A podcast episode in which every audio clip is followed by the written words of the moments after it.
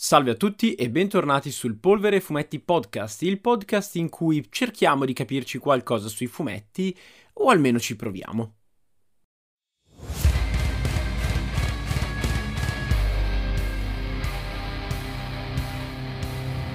Salve a tutti, bentornati su Polvere Fumetti e bentornati in un altro video dove parliamo di fumetti molto molto interessanti. Qualche settimana fa, anzi qualche mese fa ormai, Star Comics mi ha molto gentilmente omaggiato del primo numero di questa serie di cui parliamo oggi. Vi dirò, avevo anche già registrato un video per parlare un po' delle prime impressioni di questa serie, ma purtroppo è andato perso, per cui ho detto aspetto che esca il secondo volume, almeno ho già un'ottica un pochino più, più ampia riguardo questa serie e posso parlarne con un'idea un pochino più, più ben definita finita, mettiamola così. Parliamo di un fumetto che arriva dall'Oriente, ma non parliamo né di manga né di manhwa, quindi né di Giappone né di Corea, ma parliamo di un fumetto filippino e per questo anche molto molto interessante da, da capire, da approcciare. Sto parlando di Trese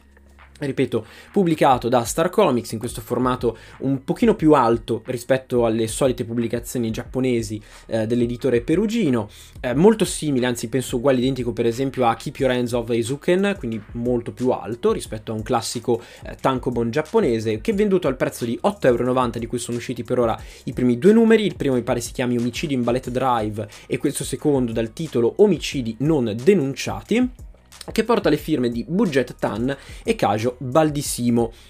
proprio la sua origine è molto interessante, non solo per l'approccio di cui parleremo più tardi, ma anche proprio per come si svolge, come viene raccontata questa storia. Una storia appunto ambientata a Manila, nella capitale appunto delle Filippine, che è spesso e volentieri inquadrata in quest'ottica eh, molto urban dark, nel senso che ci vengono raccontate proprio storie dei bassi fondi appunto di questa, di questa grande città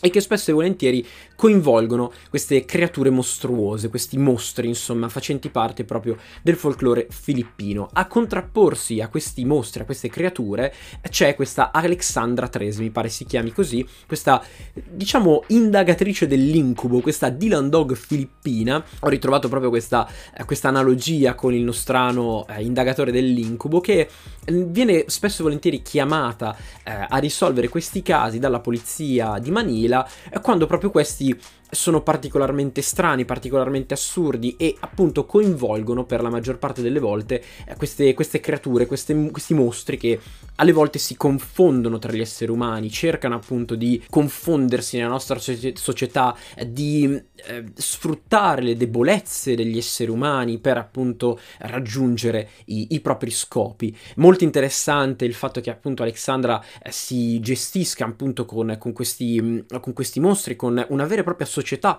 creata da questi mostri, ci sono dei veri e propri equilibri che alle volte si fondano su quello che è il passato della famiglia di, di Alexandra, famiglia Trese, fatta proprio di eh, personaggi di questo, di questo spessore, personaggi che si eh,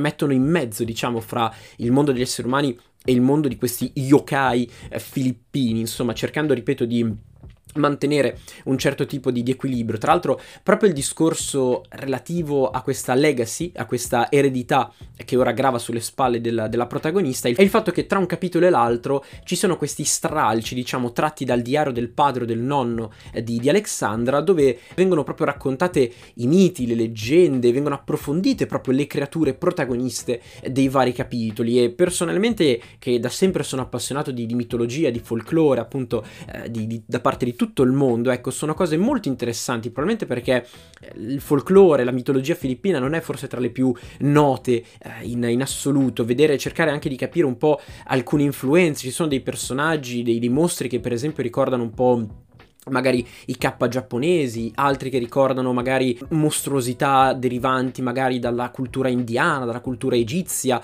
eh, dalla cultura classica. Sono interessanti anche questo genere di, di approfondimenti per quanto mi riguarda, appunto, nell'ottica di questa serie. Poi è interessante anche, ripeto, vedere ripeto, i vari equilibri che ci sono fra, fra, questi, fra queste sfere di influenza, vedere il ruolo eh, di Alexandra e dei suoi divertentissimi eh, guardiani, queste due guardie del corpo molto molto divertenti che alleggeriscono anche un po' quello che è il, il tono principale del, della storia, in particolare loro svolgono anche proprio questo ruolo al di là di essere i protettori appunto della, della protagonista. E un'altra cosa molto interessante è vedere proprio come eh, queste creature, questi mostri interagiscano con gli esseri esseri umani, come alcuni cerchino di sfruttare proprio le debolezze degli esseri umani per raggiungere i loro scopi e quindi alle volte anche questi, questi, poveri malcapitati, questi poveri esseri umani, alle volte gli stessi mostri, non sono dei, dei cattivi, non sono dei personaggi negativi to cure, ma sono preda delle loro stesse debolezze, preda delle loro stessa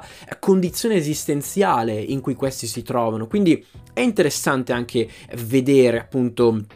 questo tipo di, di, approfondimento. È molto molto bello. Ci ho ritrovato anche proprio nel discorso mitologico diciamo di approccio a questo genere di creature. Anche una piccola vena alla, alla Hellboy per quanto mi riguarda diciamo. E dicevo prima le varie contaminazioni che il fumetto mondiale ha avuto proprio sul fumetto, sul fumetto filippino in particolare su questo, su questo Trese. Lo stesso disegnatore ha dichiarato di essere cresciuto fondamentalmente con il fumetto americano anni 90 ed è una cosa che appare evidente sfogliando alcune pagine della storia perché personalmente ho visto veramente tanti tanti eh, rimandi grafici, uno, uno, stile che mi ha ricordato tanto proprio il fumetto americano anni 90, dagli eh, X-Men di, di, Jim Lee a, allo stile di Spawn di Todd McFarlane, ai disegni di Greg Capullo. Personalmente, ripeto, ci ho visto tanto di, di questo genere di, di influenza in, eh, in, questa serie, in questo Trese, il tutto sempre con questo stile, ripeto, molto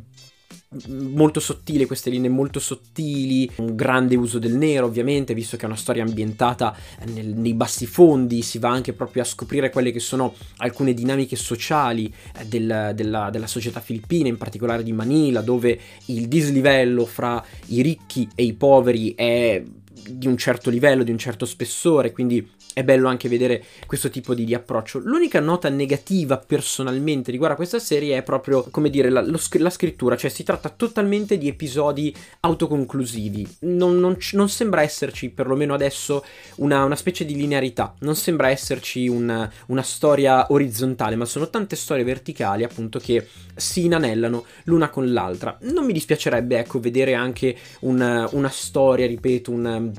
una vicenda principale narrata fra, fra, un caso e l'altro. Sarebbe interessante cercare di dare una, una motivazione a, a, questo personaggio femminile a, e ai mostri anche che, che, la circondano, insomma. Però personalmente l'ho trovato interessante proprio per questo aspetto di approfondire ancora di più, ripeto, quello che è un, un folklore, una mitologia e anche una società molto molto distante da noi e che